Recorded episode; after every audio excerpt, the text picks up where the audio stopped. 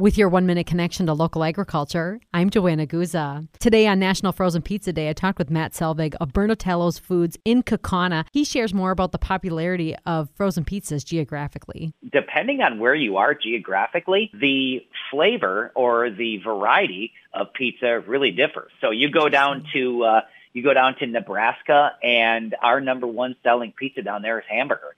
I mean, they just love straight up beef. You go over to, like Minneapolis, and pepperoni. Pepperoni is a huge one over in that area. You kind of make your way down maybe a little bit more toward Milwaukee and in that area, and then you're going to get more of your sausage. And obviously your combo or your four meat and supreme are popular pretty much, all over. But a lot of times you will find that geographically it just depends on where you are. As far as which variety is going to be the most popular. That was Matt Selvig from Bernatello Foods in Kekana. And that's your 1-minute connection to local agriculture. I'm Joanna Guza.